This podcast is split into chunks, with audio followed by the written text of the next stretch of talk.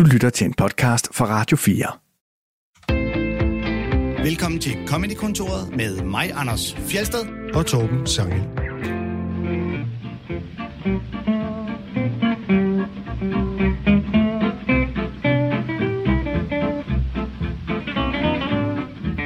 I dag skal det handle om hiphop i stand-up og anden comedy, og vores gæst er en fantastisk rapper, der kan en masse med ord. Han hedder Per Vers, eller det gør han ikke, men det kalder han sig. Velkommen til dig. Tak skal du have, Tom Sangel. Hvad øh, går du rundt og har af projekter for tiden?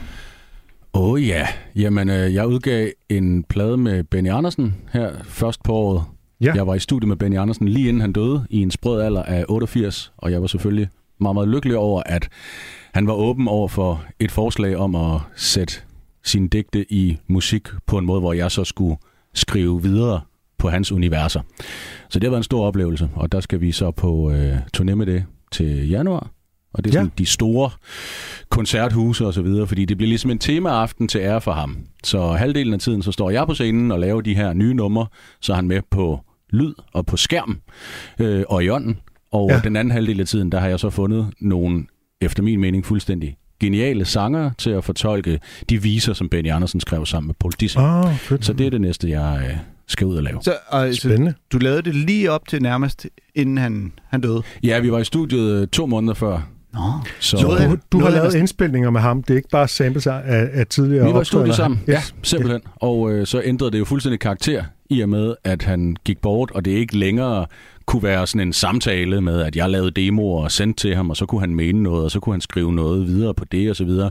Nu blev det så min opgave at forvalte det her danske digteriske arvesøl, og det blev jo på den måde Ja. sådan et meget alvorligt projekt. Og Nu er- derfor så tog det mig også... Altså, der gik tre år fra, vi var i studiet, til der var et færdigt album, ikke? Åh, oh, jøsses, mand. Ja. Så du, du, du, fik, næsten, øh, øh, skulle til at sige, Michael Bertelsens opgave. Ja, det kan man sige. Det kan Ja. man sige. Det er Okay. Andersenske arkiv. ja. Ja, men altså, jeg er ikke bange for at bruge lang tid på ting. Altså, meget af mit output er jo øh, den freestyle rap, som jeg i høj grad er kendt for. Altså, der tager det tre minutter at lave en sang på tre Ja. ja. minutter. Mm. Og måske fordi, at jeg jo på den måde sådan, på en måde laver nye sange, hver gang jeg er ude. Fordi ligegyldigt hvilken forbindelse jeg er ude i, så er der altid et element af improvisation. Så tror jeg, at når jeg så har altid i verden og går i dybden med det, så skal det ligesom være på en helt anden måde og på et helt andet niveau for at lyde selvhøjtidligt, når det er skrevet ned. Og derfor så kan der altså sagtens gå overvis fra ideen til færdigt produkt. Ja, okay. Men det, altså, jeg øh, fik første gang, og, øh, første gang øjnene op for dit særlige impro-talent, da du varmede op for øh, Frank Vam. Oh ja. Øhm, I 20 2010? Er det 12 år siden? Ja, nu? det er det faktisk. Det er sindssygt. Og, øh, men inden da, der var du jo, øh, du var jo med i battle rap i, helt tilbage i 0'erne. I 00 har det været det allerførste, ikke? Jo, simpelthen. Der vandt du den første øh, freestyle battle rap konkurrence i Danmark. Øh, der må jeg så straks korrigere dig, fordi Ja, tak. jeg valgte den første mainstream kendte Ah. Tv-transmitterede Okay. battle rap konkurrence. Altså, Altså, Der var en undergrunds øh, fortid før det. Inden da var der et årti med alle mulige meget mystiske, hemmelige, røgfyldte kældre mm. og lokaler, hvor det blev dyrket på kryds og tværs. Enten ved, at man udfordrede hinanden. Altså hiphop var ligesom isoleret til de her små, super intense idealist jams, hvor der altid var alle hiphoppens elementer. Der var både rapkoncerter, der var DJ's, de battlede også, der var graffiti-malere ude i forgården, og så var der også breakdance. Ikke? Mm. Og der var som regel en i Holstebro, som havde sagt, at en fra Herning var dårlig til at rappe, og han var selv var meget bedre, og så måtte de jo så finde ud af det. Så der var sådan nogle små sådan personlige battles, måske en gang om måneden eller eller andet, ikke? Mm. Men helt tilbage fra 91, der var der jo den her konkurrence, som hed Årets Rapper, Ja. som var første gang. Altså, jeg var meget ung, og jeg stillede op med skrevne tekster det første år. Der fandt jeg så ud af, at der var nogen, der improviserede. Mm. Det er altså, man ikke på nogen måde kunne fatte op i min aknebefængte teenagehjerne, at man kunne. Mm. Men allerede året efter, så var det sådan, at alle dem, der kom i finalen, de freestylede. Alright. Fordi det er en helt anden måde at kommunikere med publikum på. Ja. Årets rapper. Hvad Ja. er det, det øh, Anders Madsen vandt jo, men var det det, hed DM i rap, eller noget den stil? Det var noget andet. Jamen, øh, jeg anklagede jo i mange år Anders Madsen for øh, historieforfalskning og lyv på åben mikrofon. Jeg kan tydeligt huske, hvordan jeg, øh, efter at være blevet årets rapper mm-hmm. i tredje forsøg, vi snakker 1993, og vi er begge to sprøde teenager, du ved, ikke? Mm-hmm. At så skulle jeg interviews til lokal-tv i Aalborg. Vi havde spillet i Aalborg.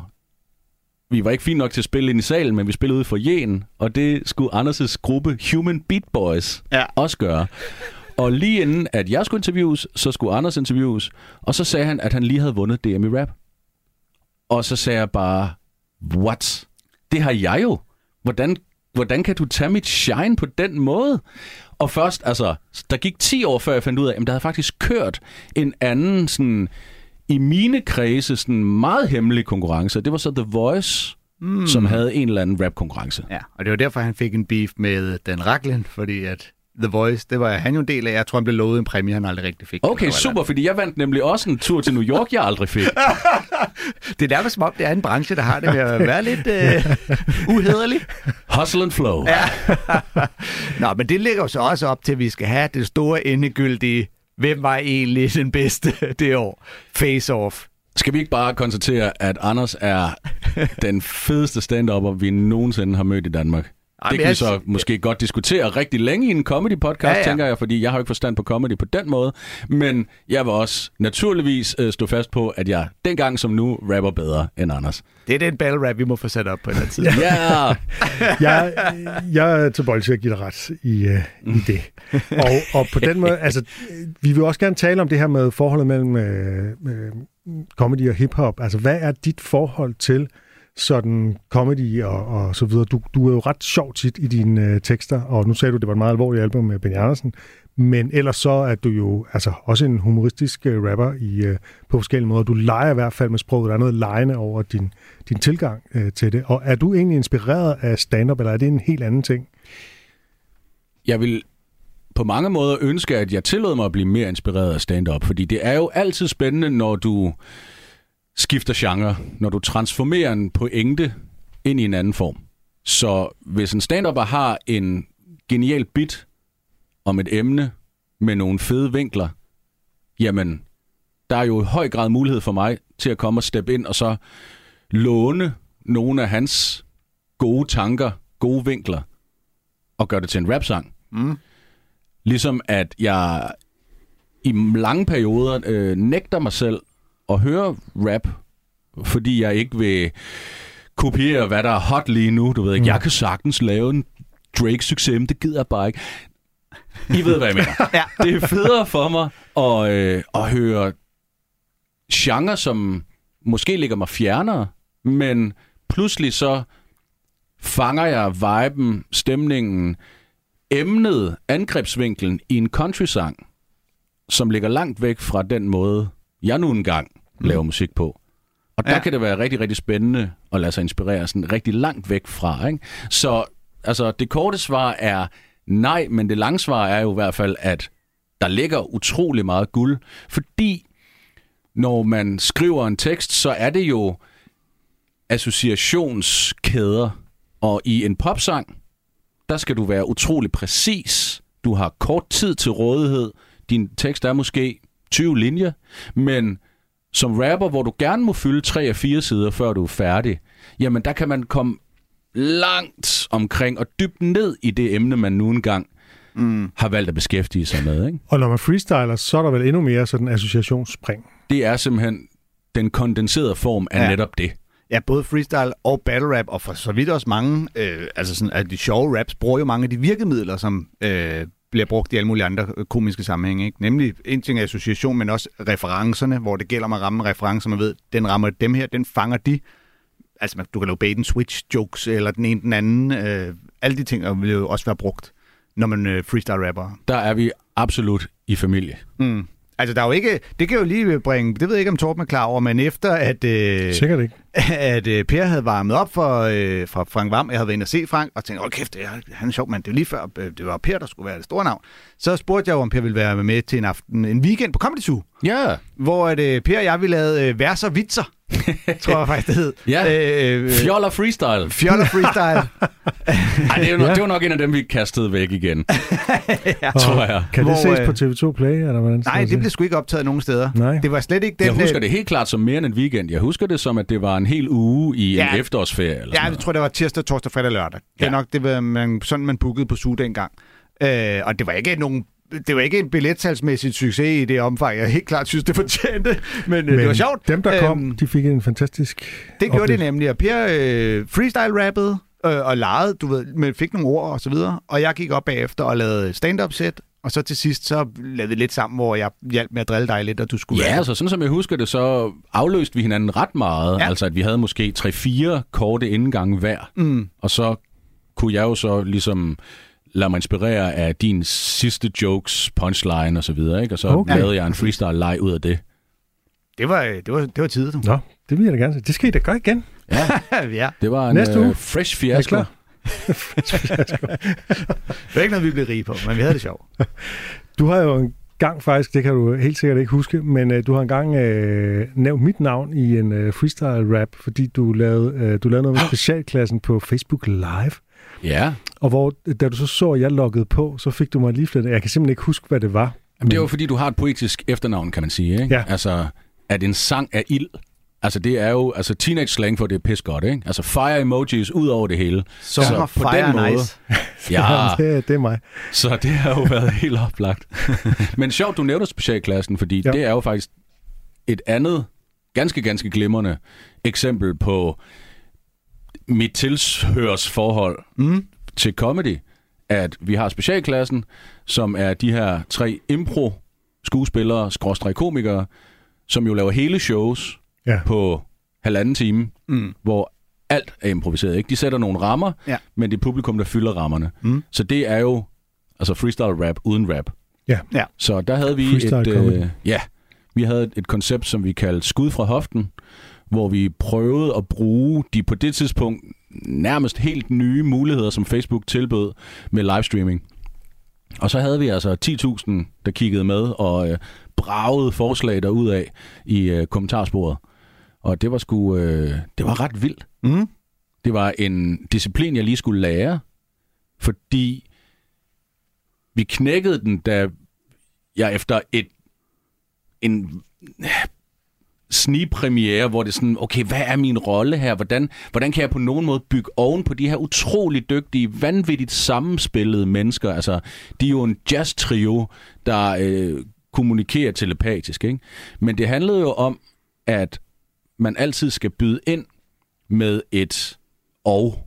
Ja, jo. Ja, og. Så jeg hører, hvad der sker, Ja. og så er det mit job i mine sidste fire linjer at sige, det var da dumt sagt, mor. Mm. Og så er det der, jeg har introduceret, okay, den samtale, vi lige har hørt i 10 minutter, viste sig så at være mor og datter. Ja. Ikke? Ja, jo. Det Den tænker ene jeg, det også er et comedy-greb. Ja, lige Øh, præcis. Eller pull back and reveal. Ja, lige præcis, ja. Sådan, jeg kommer til at lære så meget i dag. Du har taget nogle klip med jo. Ja, og det første, det må man sige, er ret specielt, fordi øh, det som noget, der virkelig får dig til at grine, har du valgt en surstrømming challenge. Altså en video, hvor der sidder to mænd i en campingvogn og spiser surstrømning og kaster op. Jeg har glædet mig utrolig meget. Og jeg vil lige se, inden vi spiller den. Du snød jo lidt, Hvad mener du? at du spurgte på din Facebook, hvad er det sjoveste nogensinde? Hvor, og jeg kan huske, at jeg læste og tænkte, nej, nej, nej, det skulle være dit sjoveste nogensinde. Ja, Men var det bare for at få inspiration, eller var der noget, du havde glemt? Eller? det var jo fordi, at så snart du spørger, hvad er dit yndlingsnummer nogensinde? Ja. Ikke? Hvad er det sjoveste i hele verden? Mm. Så er øh, reptilhjernens eneste mekanisme jo at gå i total panik. Fordi det er jo virkelig vigtigt Ja, at vælge det rigtige. Altså, der er Ja. både den der sådan, ting med at blive set udefra, og nå, nå, nå, hvor, hvilken humor har han? ikke? Er han sjov, eller er han plat? Og Ikke? der går Hvor du meget highbrow på den her, kan man sige. Der synes jeg bare, Går altså det tangerer jo installationskunst.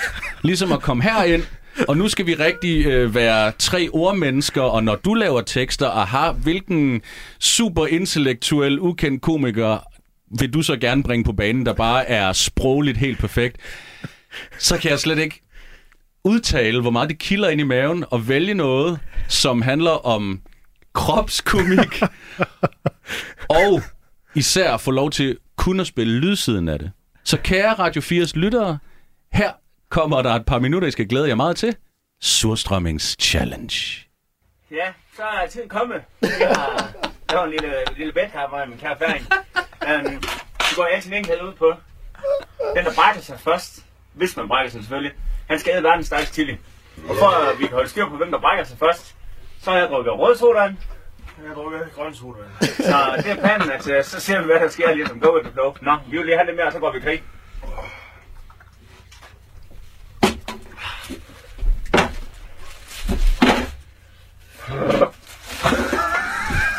Er du klar? Er du klar? Ej. Jeg kan gå. Ja. Øh. Hej, her. Øh,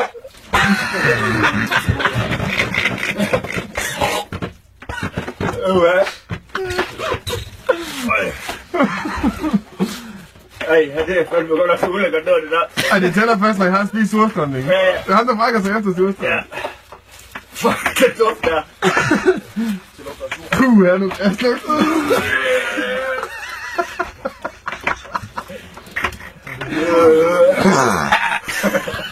For satan, mand.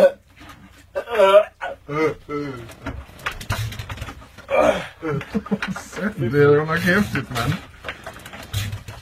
Åh, oh, så er jeg fandme snart middagssmad.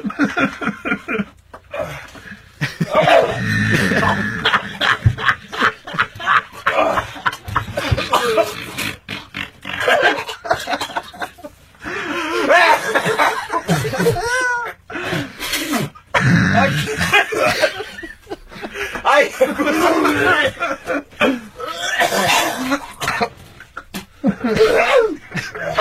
det er blødt. Hold nu Fuck, kom. Ja, du er nødt til at rykke lidt.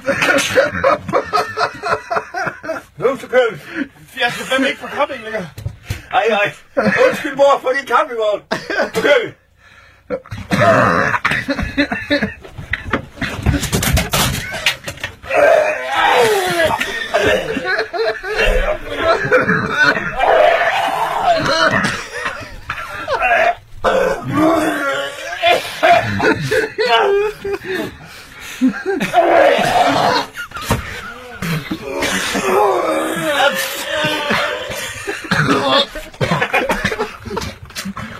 Okay.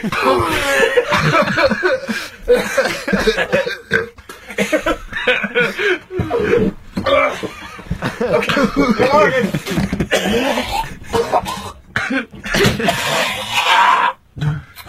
Vi er klar, vi siger slut, vi er begge to den chili. Tak for det. Du lytter til det sidste måltid på Radio 4. Oh, uh, Hvis du lige har tændt dit radio, der er, den er ikke i stykker. den har faktisk aldrig virket bedre. altså, man, øh, nu har vi jo virkelig grinet meget her. Øh, Da jeg så det alene, der fik jeg det decideret dårligt af Okay. at se det. Altså, jeg synes virkelig, det er klamt. De, de kaster jo virkelig op. Det gør de virkelig. Og øh, hen mod slutningen, altså man kan sige, det eneste, man ligesom misser ved ikke at have billedsiden med, det er jo, at han hiver en lampeskærm ned, som er, er midt i rummet, og rummet er så en campingvogn. Ja. Og så brækker han sig ned i lampeskærmen, fuldstændig uagtet, den er jo naturligvis er åben i begge ender. Ja. Lige efter han har sagt mor. undskyld mor for at ødelægge din campingvogn. Og der er jo mange smukke ting i det her, ikke? Altså, det er jo øh, bananskraldskomik, ligesom, hvor at, at folk s- selv bare altså, dækker et helt gulv med bananskrald, og så tænder et kamera. Ja. Og så er der jo også det her med, at de har en wingman med, altså ham, der filmer, der er jo også ved at kaste op af grin. Ja. Ikke? Og fordi det lugter dårligt i hele campingvognen. Ja. For, for helvede. Ej. Så jeg, jeg er jo virkelig, virkelig glad for at se, hvordan at I næsten Jamen, det, bliver altså, også, var ved at dø af grin. det bliver også mærkbart sjovere Det er meget det. sjovere at se det i selskab med dig, end derhjemme alene. Ja, klart. Øh, hvor det, det er ikke, fordi jeg ikke grinede derhjemme alene, men jeg grinede meget mere her. Fordi Jamen, jeg- også, der er også noget absurd i bare at høre det. Ja, tak. Jamen, jeg Mit- grinede mit, også mit, meget, da øh, så eksperiment det. fungerede, synes jeg. Ja, ja, fuldstændig. Men hovedtelefoner på, så det også bare kommer lige ind i hovedet på dig. Ja. Ja. Og også I starter med, at jeg har drukket rød sodavand, og jeg har drukket grøn. Man, man, man kan bare høre, at han er helt opgivet. Oh, shit. Ja. Jamen, jeg, altså, lige nu kan jeg forestille mig biler køre rundt i Danmark, der ligesom har hørt høj Metallica fra øh, en konkurrerende kanal, hopper herover, blæser det ud på fuld skrue ved ikke, med vinduerne kanal. nede. det er jo bare mit forhold Hvis der er nogen, der har, der har stillet ind uh, undervejs, så har de i hvert fald nok undret sig og tænkt, hvad fanden er det? Og, og nogen er måske blevet hængende for, at de, de simpelthen skulle finde ud af, hvad fanden er det her Ja. for noget? Men, øh, ja, fordi at der er også noget i, lige præcis den her surstrømming challenge er jo en, øh, en ting, der sk- sker over hele verden, ja. og, men den her bliver lige det bedre af, at, at de her drenge er præcis så bøvede, som man forestiller sig, folk, der vil lave sådan en challenge er, og i en campingvogn, og de har en sjov di- dialekt. Fordi når man sidder, jeg sad og hoppet lidt videre, så står der tre buff fyre i, med vaskebræt i bare overkrop på en så strand og skal gøre det. Og sådan lidt, mm. ja, I kaster også lidt op, men det er ikke nær så sjovt, som de her mega bøvede drenge. Og det her danske klip er jo internationalt anerkendt. Hvis man kigger i kommentarsporet på YouTube, så er der mange, der simpelthen udråber det her til at være verdens sjoveste surstrømning challenge Okay, video. wow. Så det er jo altså... Godt ramt. Det, Danmark klarer sig jo virkelig godt i, i mange sammenhænge. Det synes jeg er mega fedt og vildt overraskende at høre, fordi jeg er, jeg er ikke venner med Thomas Chakalen, som han hedder, som er en af dem i klippet, men jeg er venner med en del af hans venner. Så den poppede op på min private Facebook, da den havde under 100 views. Okay, first Okay, mover. så du først Jamen, mover, ja. og jeg tror nemlig også, at de her dudes var rimelig first mover. Ja, okay. Jeg havde set en enkelt tilsvarende video, som var nogle rednecks i Texas. Nogle meget hjertelige rednecks i øvrigt, som havde fået tilsendt en dåse surstrømming af deres øh, motorcykel buddies på Færøerne. Og nu skulle de så prøve den her skandinaviske specialitet. Og det var rigtig sjovt, og den viste DJ Noise mig, og jeg havde aldrig set surstrømming i praksis. Og så kom den her nemlig kort efter. Okay. Ja. Yeah. Men der er jo, altså, udover det er jo sådan en jackass-komik, ikke? Det er jo, nu gør vi skade på os selv, og vi synes selv, det er sjovt, og så synes folk også, det er sjovt og dumt. Så er der, altså, der er jo noget over det der. Har I prøvet at åbne sådan en surstrømming? Jamen altså, det var det, jeg ville spørge om. Hvorfor findes surstrømming? Altså, det er jo, det er jo kun kendt for at være klamt. Ja, jeg tror, den officielle historie er, øh, som jeg har hørt den, og den kan sagtens være helt forkert, men at, du ved, sådan nogle... Øh, øh, ude i Vildmarken i det nordligste Sverige, eller lignende, du ved, way back then, øh, skulle, f- var ved at dø af sult og helvede til, finder den her hytte, hvor de kommer ind, og det eneste mad, der står, er det her øh, fisk på dåse, der har stået der så længe, at det jo er blevet, der, der sker jo den der forrådelsesagtige Ja. ting. Og så kastede de op og døde. Ja, præcis. Nej, men så man ved, vi må æde det her fisk, vi vil have noget, vi skal have noget, og så er det jo blevet til sådan en ting med, det er også lidt sjovt, fordi at vi kan putte det ned i dåse, og så kan det blive det ulækreste i hele verden. Hvor er det vildt, du lige øh, brækker surstrømmingens kulturhistorie ned Nej, jeg for er ikke os. sikker på det. Det kan også være, at det er den vandrehistorie, jeg har fået fortalt. Men jeg, jeg har på fornemmelsen, det er den, Har er ikke rundt. researchet på Nu, er det, nu altså, findes det jo kun som udfordring. Hvis du hører en, der siger, at jeg kan faktisk godt lide et stykke med surstrømning, hold din fucking kæft. Men jeg har det jo lidt på samme måde med ost. Altså, jeg forstår ikke, men jeg vil så bare acceptere, at, at almindelige ja. mennesker, de går rundt og spiser ost, og jeg synes, det er det klamste i verden. Og der er også nogen, der spiser æbler. Men jeg, ikke- jeg kunne forestille Ja, mig, altså, at det er en fermenteringsteknik, der på et eller andet tidspunkt har været virksom, og så man startede i det små. Altså ligesom at chili jo ikke giver mening mm. i de fleste skandinaviske maver. Ikke? Altså der er kun Thomas Leadbelly Hartmann, som kan ligesom... Altså han vandt jo ligesom over Chili Claus. Hvor det var Chili Claus, der, Er det rigtigt? der græd, og Thomas bare sad og sagde, jo, den er rigtig god. Ja, Ikke? jeg har nu set uh, Thomas give op, vil jeg så gerne Okay, det fedt. Der findes chili, der er stærkere end Thomas. Interessant. Var der kamera på, da han gav op? Nej, eller? nej, det var på sådan en burgerrestaurant. Hvor... Wow. Men der, øh, der, fordi jeg har prøvet det der surstrømning. Har du? Øh, ja, polterappen ting, ikke? Øh, Din polterappen. Nej, nej, for guds skyld. Øh, men det, altså, det- selv når man står langt væk, vi gjorde det udendørs, jeg stod langt væk, det, der er noget ved den lugt, der simpelthen bare trigger brækrefleksen helt automatisk. Og altså, det- en ting er, at man siger, at det lugter dårligt, men der kommer også bare den der... Øh. Og det er, jo, det er jo en helt biologisk reflekt. Det handler om, at vi er jo indrettet til, at vi skal, vi skal afsky ting, der kan være farlige for os. Ja. Øh, Ja, ja, det er klart. Og rådden kød og rådden fisk kan være Mm. mm. farlige for os. Ja. Ja, ja, men altså, for så, og så er de der, der er sådan et, ah, men når man så først har lagt den på et stykke rugbrød, så smager den jo bare salt. Hold nu fucking Er kæft. salt, er det det, de siger? Ja, eller hvad du ved, det er kylling. Hvad er det der, alting smager af? Hvis der er nogen af vores lyttere, der seriøst godt kan lide surstrømning, så må de gerne skrive ind øh, på vores Facebook-side, når vi slår det her op. Ja, det er et skægt klip, og det er sjovt at få lov at høre det bare i, i lyd og høre bøvede drenge, der griner af. Hvor, øh, altså, jeg, har, jeg har også et svagt punkt for Jackass, når de er, øh, når de er kreative, de måder, de skal slå sig på. Jeg vil bare sige uh, tak for denne mulighed. Det var Tak et lille stykke for øh, at komme med noget, auditiv der, noget, øh, installationskunst. Tak for at komme med noget, der i hvert fald overraskede mig, at du havde valgt. Det havde jeg ikke set komme. Det Vi lægger klippet op på øh, Facebook-siden, så man lige kan få Det kan lov vi at se. gøre. Undskyld, Yes. mor, jeg ødelægger din campingvogn. Kaster op i lampeskærm. Og ellers så hedder det simpelthen bare Surstrømming Challenge. Ja. Lad os drikke en tår vand og gå videre øh, til din yndlingskomiker, som er Eddie Murphy. Hvad? Det var i hvert fald... Et Øh, bud på en. Ja, det var sådan ham, der åbnede den viden for mig, at du rent faktisk kan bemægtige dig en hel sals opmærksomhed, eftertænksomhed, lattermuskler, etc. udelukkende med en mikrofon. Altså, jeg tænker, at det har været i mine tidlige teenageår, at jeg så Raw, derefter så jeg Delirious, selvom Delirious kom først. Ja.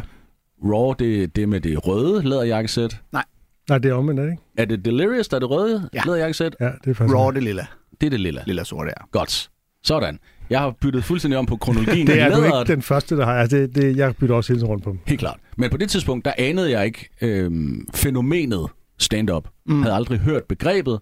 Så det var vildt for mig ligesom at se den her ultrakendte film-superstjerne ligesom gå fra de her store Hollywood-produktioner til at sige, jeg behøver faktisk bare lige en mikrofon. Mm. Og i virkeligheden var det jo lidt omvendt, fordi han stod først med en mikrofon, og så blev han kendt, og så tog han det jo så op på den store scene og lavede biograffilm, og var jo en meget, meget vigtig brik i at gøre stand-up til noget, noget en, ver, et verdenskendt mainstream-fænomen et eller andet sted, ikke? Ja. Øhm, vi skal høre et klip fra faktisk Raw, der handler om hans forhold til øh, Richard Pryor, og vi bliver lidt i, vi bliver lidt i det ulækre på en måde, fordi mm. det handler øh, især om at lave lort. I wanted to be Richard so bad, I used to go out on stage when I was 15 and talk and act and walk and do everything like Richard Pryor. My mother would sit there and watch her little 15 year old son on stage saying some outlandish shit. My whole act back then was about taking the shit because that's all I had done at 15. that was my life experience, but it sounded like Richard Pryor jokes. I'd be going, You ever like sometime, right? You get on that toilet and when you shit, that water splash up on your ass? Don't that make you mad, right? You know what really make me mad is when shit come halfway out your ass, then go back up in that motherfucker. right? Why does shit be teasing your ass, right? Just get the fuck out, right? You know what really bothers me is when you be straining for a long time, right? And one little pebble shit come out. right? Be some shit this big, right? Won't push your head up your asshole and say, that's all the shit I'm gonna get, motherfucker. you know what really make me mad when your ass don't cooperate with you and clench up and break the shit in half? And you be mad as a motherfucker too, because you know you got to wipe your ass for like five hours and shit, right? Use 12 rolls of toilet paper on that motherfucker. You know what really make me mad though is afterwards, right? It's after you shit. You done all the shit you gonna do for the whole day, right? You finish shitting and you flush the toilet and wait a second and one chunk come back. what does that chunk want? my act, my mother sit there shocked. Now, if you don't speak English, you can't hear that bit. If you, all you hear is shit, ass, shit, shit. See, I got a lot of foreigners that come over. I got a lot of people from other countries that see my films that come over to the United States because in New York is like a tourist place, and they get HBO and they catch Delirious and they can't speak English and try to do my act on the street, and all they got is the curses. I got foreigners from all over the world walking up going, Eddie Murphy, fuck you. Classic. Fuck you, Eddie! I know you! I see you on television! You're the fuck you man, right? I love it! Suck my dick, huh? Ja, Eddie Murphy lærer udlændinge at tale engelsk. Ja. Jeg vil lige øh, retfærdigvis korrigere og sige, at han havde lavet nogle Hollywood-film, inden han laver Raw, i hvert fald. Bossen og Bumsen og øh, Beverly lige Hills Cop. præcis. Ja. Okay. Nej, Det, okay. det, jeg sagde var bare, at han begyndte som stand så blev Ja. han kendt, og så tog han så Okay. øh, og lavede de her øh, film, øh, Ja, stand-up okay, ja. film, som det ja, jo han lavede faktisk er. Saturday? Night Live først, ikke? Og så lavede han Jo, nogle af de film. Ja, okay. Men han lavede stand-up som det første. Ja, ja, ja, det er rigtigt. Og Bare jeg troede, det var i forhold til. Raw. Ja, det var bare lige for... Det er jo bare det der med, at der er mange... Altså, det er jo det samme med Steve Martin og sådan noget, som mm. mange bare kender som, som skuespillere. Ja. Og først øh, senere går det måske op for dem, at de begyndte faktisk som stand-up-komikere, og så blev de... De havde lige et årti på The Club Circuit. Ja. Ja. ja. Og her der hører man jo så i øvrigt også, at han selv øh, startede som 15-årig, ikke? Med Jo. at, øh, Og det er jo ret sjovt, at at det, han har Pryor. erfaring med, det er at skide. At det er ligesom det, han kan. Andre kan tale om deres livserfaring og så videre. Ja. Han kan tale om at skide, for det har han virkelig meget erfaring med. Og det er så øvrigt også fedt, at man kan mærke her, at selv dengang, der kunne du ikke bare lave jokes om at skide. Han er nødt til at pakke den lidt ind og gemme den væk, som i det 15-årige Eddie Murphy, der laver de her lorte jokes. Øh, Så du tror ikke, at det rent faktisk er hans øh, Jo, første sæt? det skal i hvert fald øh, til en vis grad lige retfærdiggøre, at han fortæller dem, ikke? At øh, det, var- det var som 15-årig, jeg fandt på det her. Det kan da godt være. Og så bliver det jo både en sjov observation om at skide, som øh, mange øh, langt hen ad vejen kan genkende til vis, øh, og så en imitation af Richard Pryor oveni. Den er, den er sådan rimelig spot on undervejs, Ja, ja, ja, ja, synes jeg, at ja. lyde som Richard Pryor. Og det er også en homage til Pryor, ikke? Ja, selvfølgelig. Øh, som jo stadig var i live på det her tidspunkt. Mm. Øh, øvrigt, fun fact omkring øh, Raw-showet. Det starter jo med sådan en lille film, han laver, hvor at, øh, han spiller en øh, dreng til familie. Øh, der er en lille dreng, der spiller Eddie Murphy som dreng der skal fortælle en vidighed til familie komme sammen. Og så er det selvfølgelig en alt for vidighed, og så er det kun onkelen, der griner. Men den dreng bliver spillet af, af den Richmond, der øh, også spillede Bud i Cosby Show. Hende, den lille Rudys ven. Ah, okay. Ah, hvor nuttet. Det er meget fedt at have haft begge de to roller. Ja da. Både som øh, lille Eddie Ja, Murphy, ja, ja. og så som, øh, som Bud. Ham kan jeg bare huske, jeg synes var sjov i Cosby Show. Altså jeg tror for mig, så var det også fordi, at Eddie Murphy på en eller anden måde symboliserede en introduktion til den afroamerikanske virkelighed, som jeg jo nødvendigvis blev eksponeret super meget for mm. gennem hiphop. Ja. At man havde et totalt stereotypt, ultra-hvidt Ja. mediebillede, og der var hiphop ligesom en modstemme Ja. til alt det. Så at opleve Eddie Murphys jokes var jo lige så meget at se hans kropssprog, men også hans betoninger, hans accent, altså hele den der Ebonics måde at tale på, ikke? Altså der var ikke, du kunne ikke se andre på fjernsyn, altså du kunne måske ikke engang se dem sige motherfucker mm. på en meget øh, høflig og veludtalt måde, men du kunne i hvert fald ikke høre andre, der sagde motherfucker, Nej. You know what I'm saying? Ja. Det var ligesom også nyt og spændende for mig. Og det, som der også er med Eddie Murphy, det er at han, han har jo enormt meget rytme i sin levering af det her. Ikke? Altså, det er sådan lidt jazz, eller Mm. øh, hele hans måde at, at tale på. Og sådan noget, ikke? Der er i hvert fald utrolig mange punchlines fra det show, som hænger ved nærmest som en form for ørehængende omkvæd fra en sang, man har hørt mange gange. Ja. Ikke? Altså om det er I won't have, Mm. når han snakker om skilsmisse, og der er noget, der skal deles 50-50. Eller om han taler om andre barndomsoplevelser, hvor at han får en is, og den falder af, og det ja. Ja. er meget traumatisk for ham. I've cream, I got I've Ja, ja, ja. cream. Ja. Altså man kan simpelthen høre Ja, det ja. der for sig som et hook i en, øh, Ja, ja. i en sang, ikke? ja. Get out my house. Ja. Og det er jo det, altså hvis nu jeg må sige noget kritisk om Chris Rock, det er jo det, som Chris Rock han forsøger at gøre ved bare at gentage den samme øh, punchline igen og igen, eller den samme pointe igen og igen. Ja, det er Men setupet, han gentager. ele- Ja. ja. setupet, ja, eller, eller øh, sådan præmissen eller sådan Mm. noget, ikke? Men jeg synes, det er langt mere elegant, det som du siger, altså med Eddie Murphy, han behøver ikke at lave de der Chris Rock gentagelser. Han kan simpelthen bare Mm. køre den hjem på, at det er så, så flot leveret, at man bare, det sidder der bare, ikke? Mm. Og så var jeg øh, øh, 26 år gammel, da han laver Raw, ikke? Så det højst øh, indtjenende comedy show øh, i biograferne nogensinde, og det er fandme vildt. Ja, Det er er sgu det. meget vildt. øh. Vi, øh, Vi skal til vores tema om øh, hip-hop og comedy. Vi Ja. begynder med at spille et klip med dig, Per.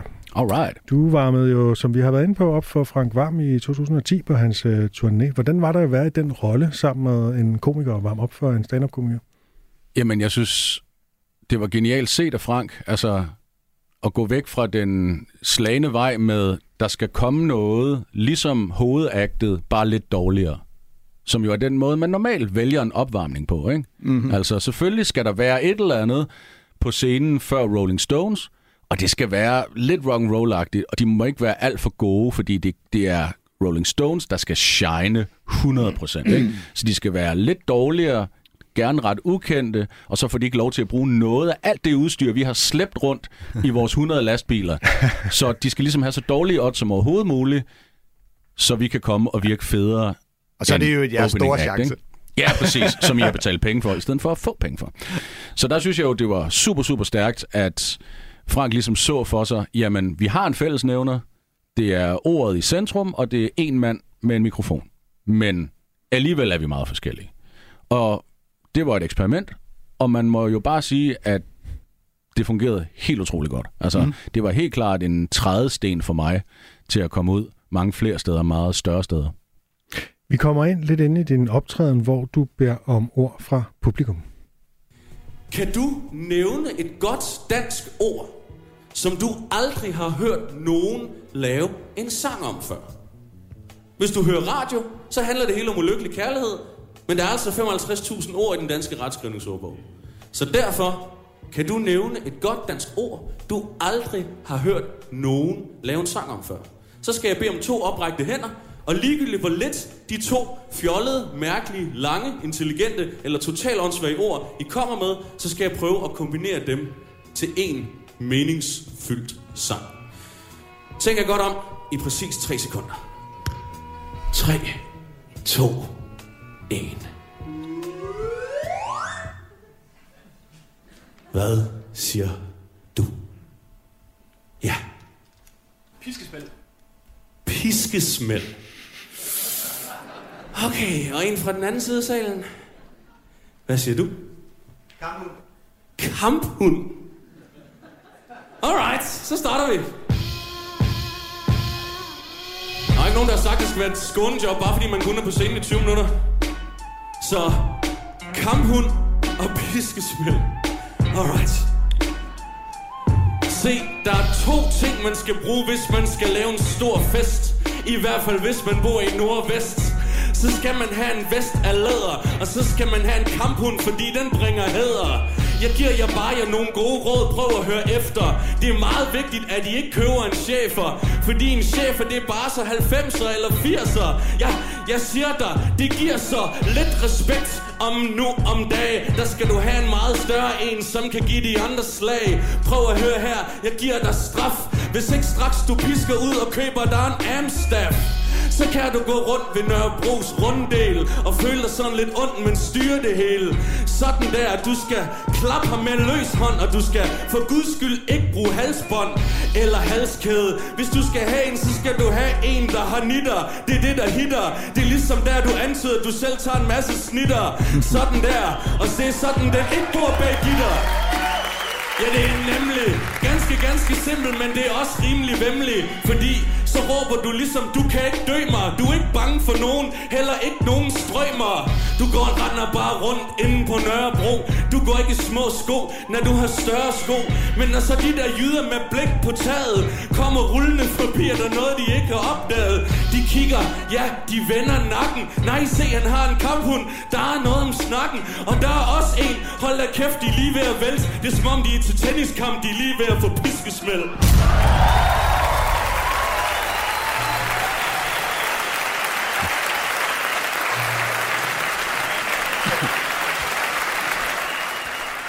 God timing med øh, til sidst. Jamen, det er, fordi jeg kan trykke på en knap, når jeg når til min punchline. Øh, jeg synes fandme, jeg ved godt, det er det, du gør, men jeg synes fandme, det er godt gået, at du ikke bare laver nogle, nogle rim, nogle hurtige rim, men at det også hænger sammen i sådan personkarakteristik, miljøkarakteristik af Nordvest, og altså en sammenhængende fortælling i virkeligheden. Altså, det er jo et spørgsmål om, at jeg kan se et billede for mig, og nogle gange så er billedet meget tydeligt, og så er der masser af detaljer i det billede, jeg kan tage fat i, og andre gange, hvis jeg på en eller anden måde sådan er på tematisk udebane, får et ord, jeg ikke ved så meget om, så er billedet mere blurry. Og her, der kan jeg så... Kamphund er jo et rimelig hurtigt billede. Ja, Ja. og øh, ud af det kommer billedet af kamphundens ejer, Mm. den tur, de skal på, omgivelserne, og selvfølgelig er det et sted, hvor der kommer nogle strømmer forbi. Så det er dem, der får piskesmæld, ikke? Mm. Da du får de her ord, der, der ser det ud som om, at du synes, det er nogle svære ord. Er det sådan mest for showets skyld, eller er det nogle svære ord at arbejde med? Nu får du det Nu må at jeg indrømme, at jeg ikke kan huske mit Nej. ansigtsudtryk her 12 år Nej, efter. nej, okay, fair nok. Men jeg tænker, at øh, tryllekunstneren også altid sørger for at øh, tænke, den kanin, den finder jeg aldrig frem over for publikum. Men øh, er, der, altså, er der nogle ting, der, hvad er det sværeste ord, du har fået? Altså, er der sådan, er, har du oplevet nogle gange, at wow, den her var virkelig en udfordring? Jamen, så har det mere været på sådan en uinspirerende måde. Hvis det er ord, jeg har fået mange gange, fordi... Hvad er de hyppigste ord, du får? Altså, fordi jeg ved, improkomikere, de får altid, når de beder om et sted, så får de en svømmehal af en eller anden grund. Okay. Og det er de så trætte af, fordi Wow, alle ja. siger bare svømmehal, og de gider ikke at svømme rundt igen. Og en jobtitel. Selvom det, altså man, folk forestiller sig, det er enormt sjovt, så skal de ned på gulvet og lade som om, de svømmer. Men det er bare ikke så sjovt, synes en, improkomikere. en jobtitel er altid gynækolog. Ja, lige præcis. Og swinger, swingerklub er et andet sted. Ja. Ja, ja. Yes. Ja, det er meget sjovt at se, hvad der ligesom er top of mind, og hvad folk tror er originalt mm. og sjovt, og et intelligent indspark, men som så viser sig at være det mest midtersøgende mainstream, du overhovedet kan sige. Der er selvfølgelig sådan nogle klassikere, at øh, folk af en vis alder ved, at der ikke er noget, der rimer på kartoffel. Så derfor er det mega sjovt at sige kartoffel. Ikke? Og hvis jeg Du på har en eller anden måde... rim på kartoffel. Ja, det har jeg da. Ja, ja, selvfølgelig har du det. Kom til showet, så skal du høre dem. ja, ellers så gør man den vel til pomfritter. Jeg tror jeg også, jeg har hørt. Ja, ja. Ja, jamen altså... Ellers så er det Mark Knopfler. ja der er meget Præcis, vi knofler. går ja. helt tilbage til Thomas. Ejer, linje 3 Ja. i start 90'erne, ikke? Og så kan man komme ud i, at man ligesom på en eller anden måde får iscenesat sig selv som en, man som publikum mm. gerne skal vinde over. Mm. Og så kan man jo så øh, se folk, der rækker hånden op, mens de kigger på deres telefon, og lynhurtigt har googlet Danmarks længste ord. og da jeg var det? barn, der var det skinneskidt, skrab og fagforeningsmedarbejder. Ja, ja, ja, Ah, ja. sporvognstaxiselskab, skinskidt, skrabber, Ja, der er så mange varianter af det der. Man kan jo bare putte en masse titler oven i hinanden, Nej, og så det var lave den, et der stod Guinness ord. rekordbog. Ja, men det har aldrig nogensinde, det har aldrig nogensinde været en, en, øh, en stillingsbetegnelse. Det er rigtigt. Der kommer lektor Blomme lige på banen og siger, Ja. ja. at det faktisk ikke er et rigtigt ord. Nå, du kan da bare præcis. gå i rette med Guinness rekordbog, hvis du har lyst til Ja, det. Ja. Og, men hvis man googler det nu om stunder, så er det speciallæge, praksis, planlægnings, stabiliseringsperiode. Okay. Og det er jo også lidt noget vrøvl. Ja, og er der nogen, der så siger det? Ja, det er der. Og, og så tænker de, øh, nu har vi virkelig fået ham, nu har vi virkelig udfordret ham. Og så det, jeg gør, når jeg får meget lange ord, og fordi det gør jeg tit også, tit nogen, der måske er mere realistiske lange ord end dem her, som mm. er sådan konstrueret, så prøver jeg simpelthen bare at huske navnet, altså bare sådan stille det blinkende neonskilsagtigt foran mig, og så tage det stavelse for stavelse. Mm. Og så prøve at se, om ikke, altså for eksempel med speciallæge, praksis, planlægning, stabiliseringsperiode, der kan jeg jo starte med at rap om lægen, og så sige, om det var ikke bare en læge, det var en speciallæge. Han har en speciallæge praksis, og der sidder der så en sekretær, der skal i gang med stabilisering af hans kalender, så videre, så videre, så videre. Altså ligesom brække mm. det ned i overskuelige stavelser. Ja. Meningsbærende dele af ordet. Og så til sidst, hvis jeg kan overskue det, hvis det går godt, så kan jeg ligesom lave en punchline på hele ordet. Okay. Men selvom fordi det, det er fylder jo- mere end to takter derude, ikke? Det er jo klart, at det er en fordel jo større, hvad skal man sige, sådan en bredere referenceramme, du har i forhold til alle de ord, og hvis du så får et ord, du ved noget om. Altså, men jeg synes også godt, man kan fornemme her, at kamphund, et del, så ved du noget om, at det er de der nordvest-typer, der er slædervest, og du er klar over, at det er i hvert fald ikke en chefer. Det, det var det, man troede var den farlige hund. Nu er det den der, ikke? Og så er den der, at man kalder dem for en Amstaff, hvis der er tale om The American Staffordshire Terrier, og, og, og så kan det jo blive bedre, altså jo mere man ved om det. Ja, det er klart. Altså, der, er, der er nogle ting, der popper Mm. op, og det er de tangenter, jeg kan spille melodien på. Ikke? Ja, Ja, ja. Nogle gange så har jeg to tangenter, så bliver det en meget, meget simpel blues, og andre gange så har jeg nærmest hele klaviaturet, og kan Ja. virkelig bare øh, fyre den af. Ja, og så vel, øh, fordi netop de der kamphunde er jo også, det er jo lidt en hiphop-hund også. Ja. Hvad for en hund er det, har du selv? Jeg har en muskelpudel. Hvad? Det er en blanding? Eller hvad? Nej, det er en pudel med muskler, altså. Nå ja, det kunne godt være, når man nu kan få de der pudler blandet med alt muligt andet. Du har lavet en amst-pudel. Anders, han er jo øh, hunderacist. Han mener jo, at øh, han går ind for rene racer, når det gælder hunde. Ja, selvfølgelig. Kører rent, rent blod og stamtavl for alle hunde. KKK, øh, den kloge, kennel, kraniebaserede klub. Jeg kunne fortælle dig meget om Amstaff, så hvis det skulle være. um, hvis du har en mu- muskelhund, så får du en bullterrier i stedet for. Det bare det, jeg gerne vil sige. Thanks for the information. De er lige ved at vælte, bliver til piskesmæld. Man tager ja. Så også nogle friheder nogle gange, når man skal rime. Absolut. Ja, okay. Altså, Hvor, hvor, langt når du i forhold til at tænke, du ved, piskesmæld, mm, dagen går på held, ærtebæl, jeg kan godt selv. Øh, Anders, han Lidt ligesom lidt dig, med bare langsommere. Nå, derhjemme. men al- altså, jeg er bare nysgerrig i, i vejen frem netop, om du allerede der ligesom tænker, vi skal piskesmæld ind. Jeg skal lige finde ud af, hvad for et ord skal jeg have for at lægge op til det piskesmæld. Ja, og det kan jeg ikke på bagkant overskue, Nej. hvornår det står klart. Fordi det er klart igen, hvor er billedet? Hvornår kan jeg se billedet i sin helhed? Ikke? Og nogle gange så står sammenhængen mellem de to ord klar for mig, så snart jeg har fået dem. Og så er det ellers bare sådan en zigzag ballet mm. hen til den punchline, der så må være i det billede. Ved, ikke? Okay. Og andre gange, jamen der opstår det undervejs. Ja. Og jeg tænker også i det her tilfælde, jamen, der har jeg jammet på de associationer, og så kommer det her billede med, at det selvfølgelig er en, øh, et møde med den lokale ordensmagt, og det er deres nakkemuskler, Ja. Som skal have det der piskesmæld. Ikke? Ja, og hvornår kigge. rimet så kommer ind i det, så jeg kan lande den, det, det kan jeg ikke sige her på bagkant. Har du to bevidstheder køre på en, kørende på en gang, når du står derop? Den, der, der øh, er fokuseret på at rappe det, der skal rappes nu, og den, der er øh, tre linjer forud og tænker, så kan det rime på det. Der er den, der snakker, og det er den, der tænker. Ikke? Og de skal selvfølgelig også snakke sammen i Ja. en eller anden fjerde dimension. Ja. Men jeg tænker, at sådan fungerer hjernen jo. Altså, når vi taler fuldstændig mellemmenneskeligt og medmenneskeligt, så har vi jo dannet sætningen op i hovedet, før vi starter den, eller også så danner vi den, imens vi er begyndt på den. Ja. Der vil jeg Samtidig sige, med, at det er mærkeligt overhovedet at tænke mm. over, at man kan starte en sætning, uden at have slutningen på den. Det er klart, hvis der er en særskilt intellektuel øvelse, altså at man er ude i nogle krævende argumenter, så stopper man op på halvvejen, og så siger man øh for at beholde ordet. Du Ja. ved, ikke? Men i alle mulige normale, sådan informative sætninger, jeg vil gerne have en pizza med ekstra ananas, der har man jo tænkt ananas, mens man siger, jeg vil gerne have. Så det der split mellem at være foran, det er jo sådan set bare det, man skal opøve og fremelske, så det ikke mm. kun er én sætning, men at det kan være måske fire sætninger. Ikke? Vi er nogle stykker, der faktisk bare taler meget, før vi tænker. Ja. Vil jeg så lige sige. Og det er, han det hedder Anders Fjelsted. Helt særlig disciplin. Men det er sjovt, at du siger det der med at sige øge for at holde ordet. Det er med ligesom at få det til at virke som om, jeg ved, hvor jeg er på vej hen, og øge bliver tænkepausen. Men det er jo det, den funktion, ordet øh egentlig har. Det Ja. er det der med, jeg er ikke færdig, jeg Ja. er lige stadig Øh. i gang, jeg skal bare lige... Og i freestyle rap, der er det, yo, yo, alright, Ja, yo. jo. Ja, præcis. Og det er, Bruger altså, du jo egentlig? jeg tror, at øh, nørde terminologien vil kalde det for en breather. Ja, altså at hjernen ånder, Ja. Ja. mens man fylder linjen ud. Men hvor jeg jo altså i højere og højere grad har et ideal om, at hvad er musik? Musik er toner og pauser.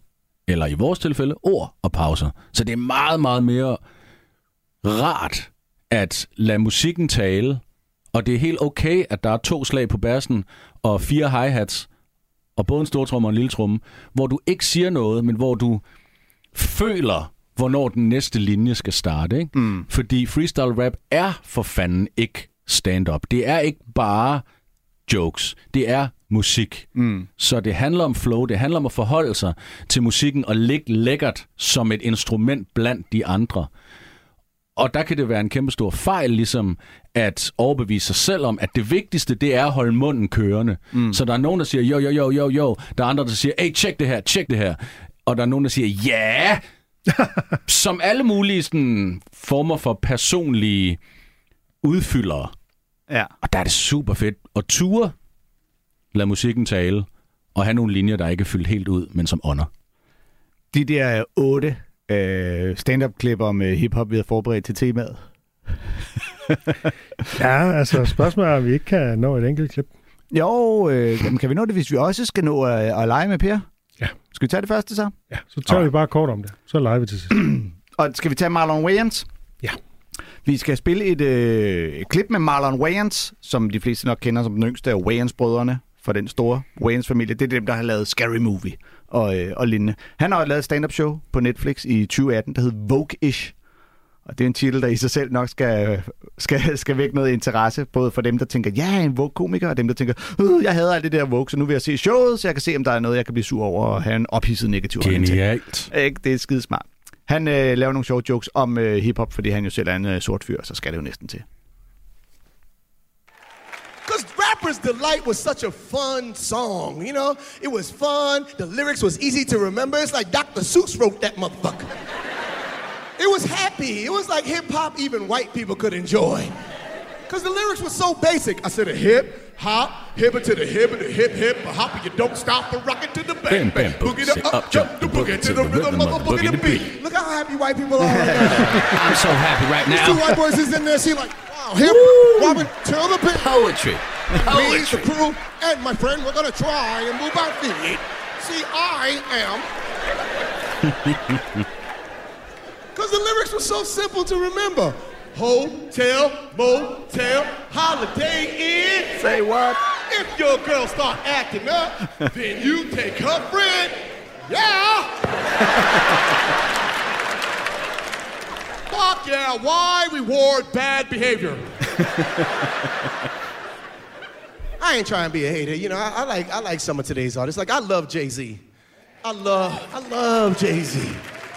You know what I love about Jay Z is that he's an artist that matures, and his music matures with him. You know, like right now, his new album 444, he's talking about grown man shit, stuff that's relevant to grown ass men. You know what I'm saying?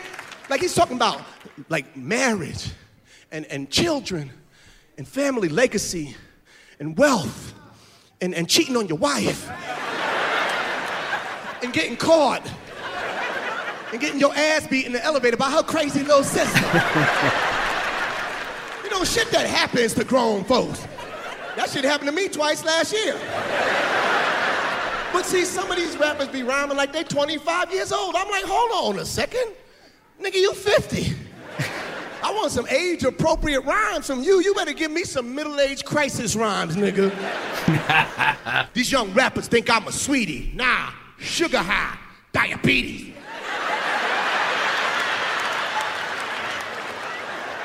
These rappers want to fight me? Go ahead, call your boys. You can't kick my ass. They're full of hemorrhoids. oh, you want to fight this? I stay knuckled up thanks to my arthritis. Jeg havde uh, Rappers Delight på kassettebånd som barn. Det kom i 1979. Ikke? Uh, det var mit første møde med hiphop overhovedet. Wow. Jeg vidste ikke rigtigt, hvad det var. Det var bare sådan, okay, de, de talte i stedet for at synge. Uh, okay. Og jeg, jeg, dengang der kunne jeg det udenad. Det kan jeg bestemt ikke i dag, men man kan jo høre, uh, udover dig, Per, så er der også mange blandt publikum, der, der kan den udenad. Ikke? Den Eller fulde fald kan de version er passager- 12 minutter lang. Ja, ja, kan de passager, som han citerer Ja, ud. Ja. Og det er også vildt, at han bruger det som et eksempel på, hvor øh, basic øh, det var dengang. Og han så tager et... Altså, hvis man Det er måske det før, overraskende, at den første udgivende hiphop-sang sådan smager lidt af at være den første. Ja, ja. Det ville være mærkeligt at starte sådan helt vildt avanceret. Ja, Nå, men det er også bare fordi, altså, når man ikke har hørt det før, så kan det jo godt være sådan lidt hip-hop, hippie hippie Man tænker, okay, det er rimelig kompliceret. Ja. Yeah. Men øh, det, er en sjov, øh, det er en sjov bid, og meget klassisk det der med i gamle dage, men i dag, at det skal hellere forholde sig til. Og øh, Mm. den synes jeg, han, øh, han nailer øh, ret godt. Men øh, vi kunne godt tænke os, Per, at bede dig om, om du ikke vil prøve på en eller anden måde at opsummere udsendelsen med en lille freestyle-rap Jo. på omkring et minut eller noget. Og, øh, Okay. Bare 12-14 øh, minutter. Ja. lige præcis. Rappers Delight 2. ja. Ja. Jamen lad os da Øh, gøre det. Jeg er spændt på, om uh, I har fundet et godt beat til Ja, mig. det er også. Vi fandt det godt. vi- Jeg søgte på noget Alchemist på YouTube. Alright. Sendte det ud til vores producer. Og jeg er egentlig mest spændt på, om det er sådan en YouTube-link, der pludselig bliver til en reklame. Ja, det håber jeg. Men øh, skal, vi, skal vi give det et skud? Ja. Og se om øh, Per han kan lave nogle rim på, hvad... Ja, så kan du Ja. ja. få lov at lukke programmet ned i stedet for Jack Handy. Yes. Hey. Ja da. Ah, okay. Så vil jeg gerne sige noget øh, klassisk, klichéfyldt, øh, radio freestyle-agtigt. Turn that beat up i mine headphones. Fordi det er Alchemist, og det lyder rigtig lækkert, det er ikke halvtrist. Der vil jeg gerne fylde din transistor med rim. Heldigvis var der ikke nogen commercial fra Mr. Green. Eller en anden reklame, så nu er vi bare godt i gang med det her Radio 4 Jam. Ah, nemlig mange gange jeg vil, men jeg er nok mest vild hos Fjeldsted og Sangild. Ild i min sang, yes, hot som chili. Hvad så Thomas Hartmann, dig er der ild i. Det er dig, der vinder over bubber. Jeg er meget vildere end de fleste hiphop-grupper. Så nu kommer vi til enden af talen. Jeg sender et shout-out op til Chakalen Fordi han virkelig gettet down Sammen med sin homie i den randrusianske campingvogn. Nemlig så I won't have Sammen med Eddie Murphys Tak for calf Ice cream, ice cream. Du ved at jeg har meget sej rim Nemlig Marlon Wayans ikke så åndssvag, når han rapper om, at Jay-Z var utro med Beyoncé. Og jeg sender også en tak til Frank Vam. 113 shows, vi var ude og drikke spankelammen i 2009, 2010. Så fik jeg i hvert fald ikke stand-up allergi. Nemlig, fordi han var en af de sprødere Den hvide femte af de Wayans brødre. fordi vi er så woke. Lidt modsat anden på coke Og ja, Sugar Hill Gang, det er bare Dr. Seuss Men det er også fair nok, fordi I got the juice Så to the hippity hippity, jeg er på den Wonder Mic Selvom jeg er en dansk rapper Inspireret af Nikolaj Pike Så vi spændt op til lige i et højere gear End de andre på Radio 4 Boom! Der, der plejede du at trykke på knappen, og så kom Det var eksplosionen. der, hvor jeg kunne mærke, at minuttet var gået Ja, det er stærkt gået. Det var fandme fedt. Stor fornøjelse at have dig med, Per. Tusind tak. Stor fornøjelse at være her Og vi glæder os til dine kommende øh, koncerter med, øh, med dit øh, Benny Andersen-projekt. Oh yeah, Sidste omgang. lige præcis Fedt, Kig mand. forbi Ha' det godt. Hej. Du har lyttet til en podcast fra Radio 4. Find flere episoder i vores app og på radio4.dk.